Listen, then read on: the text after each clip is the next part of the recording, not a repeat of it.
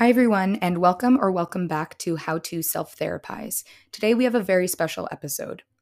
Every year, Dr. Miller travels to Naramata on the Okanagan Lake in BC to stay with a dear friend of hers, Sharlene, who also happens to be a mental health professional. It is on the dock of Sharlene's cabin where the two of them became inspired to start a podcast in the first place that was originally thought to be called Doc Talks and has now evolved into the How to Self Therapize channel that we have today. Please enjoy the engaging conversation between Dr. Miller and Sharlene, where they share their perspectives on how to understand grace as an act of gratitude, as a calling to be compassionate in life, the potential it offers for growth, and how we can better connect with the idea of grace. And as always, thanks for listening.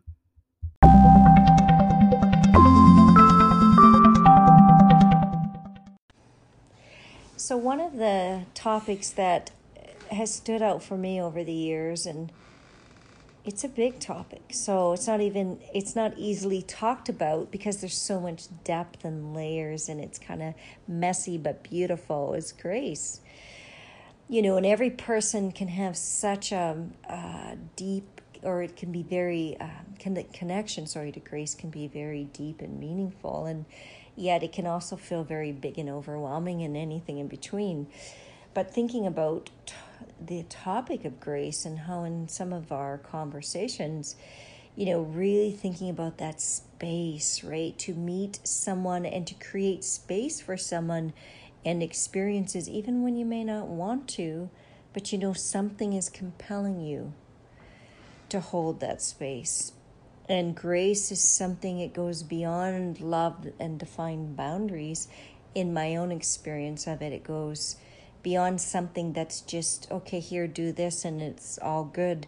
It's something you enter into, and it's a deep process and there really isn't a pathway a lot of times you're like trying to sort through and and make connections with something that you know is very meaningful but it can be painful and it can be messy and there can be a lot in it that's hard to be with and address and do it in a way as if you know you know what you should really be doing. So grace is an area that i find is can be bring up some very profound experiences between people and or yourself in relation to your spiritual beliefs and the world you live and maybe the practices that you engage.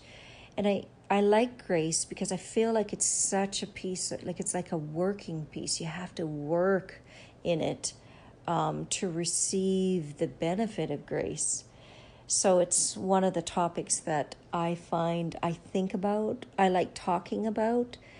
Um, it's not always easily talked about, and it's such a personal topic too. Um, and yet, when I hear people bring up the word, I just, it's like my soul stops and goes, Did you just say grace? And not just grace like I'm giving grace at a meal or grace somewhere, you know, in a spiritual sense. I just hear the word and someone's using it, and I'm like, Oh, grace. Mm-hmm. That means pay attention. There's something very or something prolific. Prolific means very meaningful. It's got a depth. You're going to know someone or know something in a deeper way. That's what I think of when I think of the word grace and the process around it. Interesting that you brought up about grace before a meal. Um, I was thinking about that as you're talking because I was thinking about when do we pause when do we give thanks? When do we give grace? And someone, you know, at a wedding or uh, a banquet or just your meal at home, um, there's a pause and a coming together and an intentionality around giving thanks for what we're receiving and who has planted the seeds for the nutrition and who has prepared the meals with their hands. We give grace, we give thanks. Um, grace is a huge word for me because, you know, theologically, in, in, in uh, world theologies, that's something we all have in common is the word grace or using the word grace as a verb and putting it into some kind of action. Um, but I feel that this world could use a lot more grace right now. you just have to go to the grocery store, and if you're going down the wrong alley, along laneway with their with the arrows, um, people get so upset, and people are quick to anger and to rage. And I believe we need more grace, more intentional kindness, um, a way to let go, a way to forgive but not forget. Because if we forget, it could harm us if we forget circumstances or life lessons around events and experiences. But just the word grace. I often find too the word grace for a, a child's name pretty lucky. I like that. Mm-hmm. Grace or Gracie. Um, yeah, grace. It's it's a big word. It's a big big topic. Yeah, it is. Sometimes I think the, you know, life is complicated. End of sentence. Grace sits in there. Grace is complicated. End of sentence. But within every complicated is the potential for growth. And some growth we don't want, and some growth we do. But I think the calling into growth as an individual and humanity, mm-hmm. as you noted, that we are struggling these days, and there are, you know, quick to anger, and, you know, it seems like more extremes where anger gets the best of people or it's used in a way to control, and, there's lots to that. Um, the complexity of life is complicated, and grace in a complicated life is complicated because you have to stretch in and grow and be in things that might better for all versus just thyself. You participate, and sometimes you can only participate in a small way, but sometimes you're really called into participating in a bigger way. And that is going to open up the path for others. Even though the initial person out, it is a lot of work to bring grace into the complexity of life. Exactly. And if we were to keep it simple, where would we start? I think we might start at home, in our own homes. It doesn't have to be around a meal, it can just be giving the benefit of the doubt, encouragement, giving grace to a situation instead of not instead of overreacting having a check in with our own self, our own regulation to see where we're at before responding. It's it's a simple thing, but it, you're right, it's complicated. But if we started out at in our own homes, in our own relationships, that vibe, that soul vibe, will ripple effect into our workplaces, into our volunteer experiences, into our places of worship, if we have those on our docks.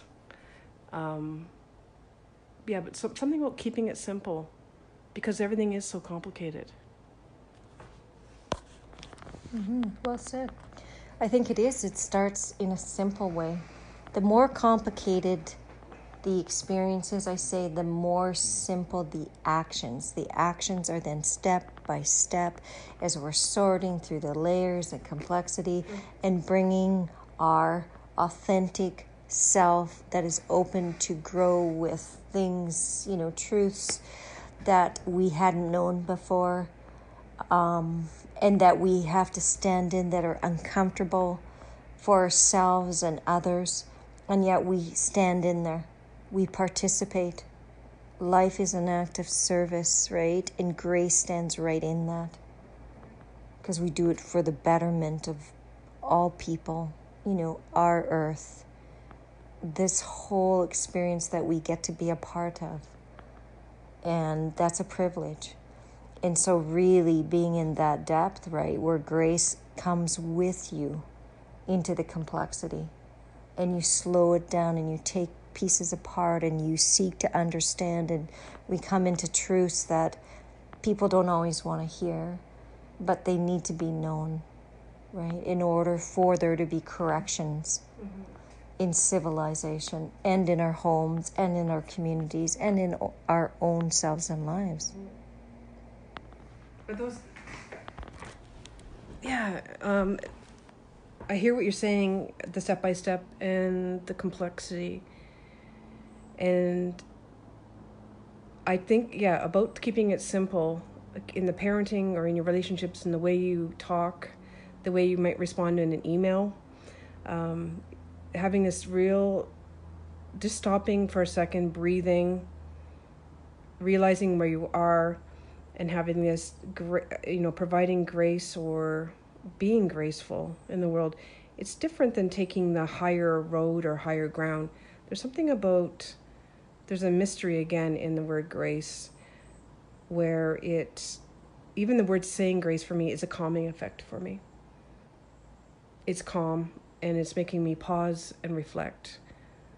And knowing that I'm doing the best that I can, or we're doing the best that we can, but taking that intention about having that intentional moments about, hey, how am I going to respond in this in this situation with grace? Yeah. So what we know is grace is profound powerful. It's also there, right? And it's available at any time to step into. It's some sort of connection that really takes you, you know, we could call it divinity, we could call it into our authentic selves, we could call it into some deep connection, interrelatedness with the world we stand on, the people we know, those we don't it comes through some silence and connecting right to your deepest self, some regulation, and then some very intentional action that goes into with others at times to create something more meaningful, more authentic, more human. And that's very powerful. And it's something in common across the lifespan. Mm, mm-hmm. It's something that we have in common. Right in the world. We just got to recognize it. Mm-hmm. Right. See ourselves and recognize the connection to grace and the interconnectivity we each have to grace. And there's a collective connection to it. Collective. Yeah. And collective means powerful. Bring it on. So I want to thank you, Shar. My pleasure. In Naramata, Canada, for making time for this conversation. My pleasure. Thank you. You're welcome. And everyone else, thank you for listening. Remember, be brave, be strong, and take care of yourself.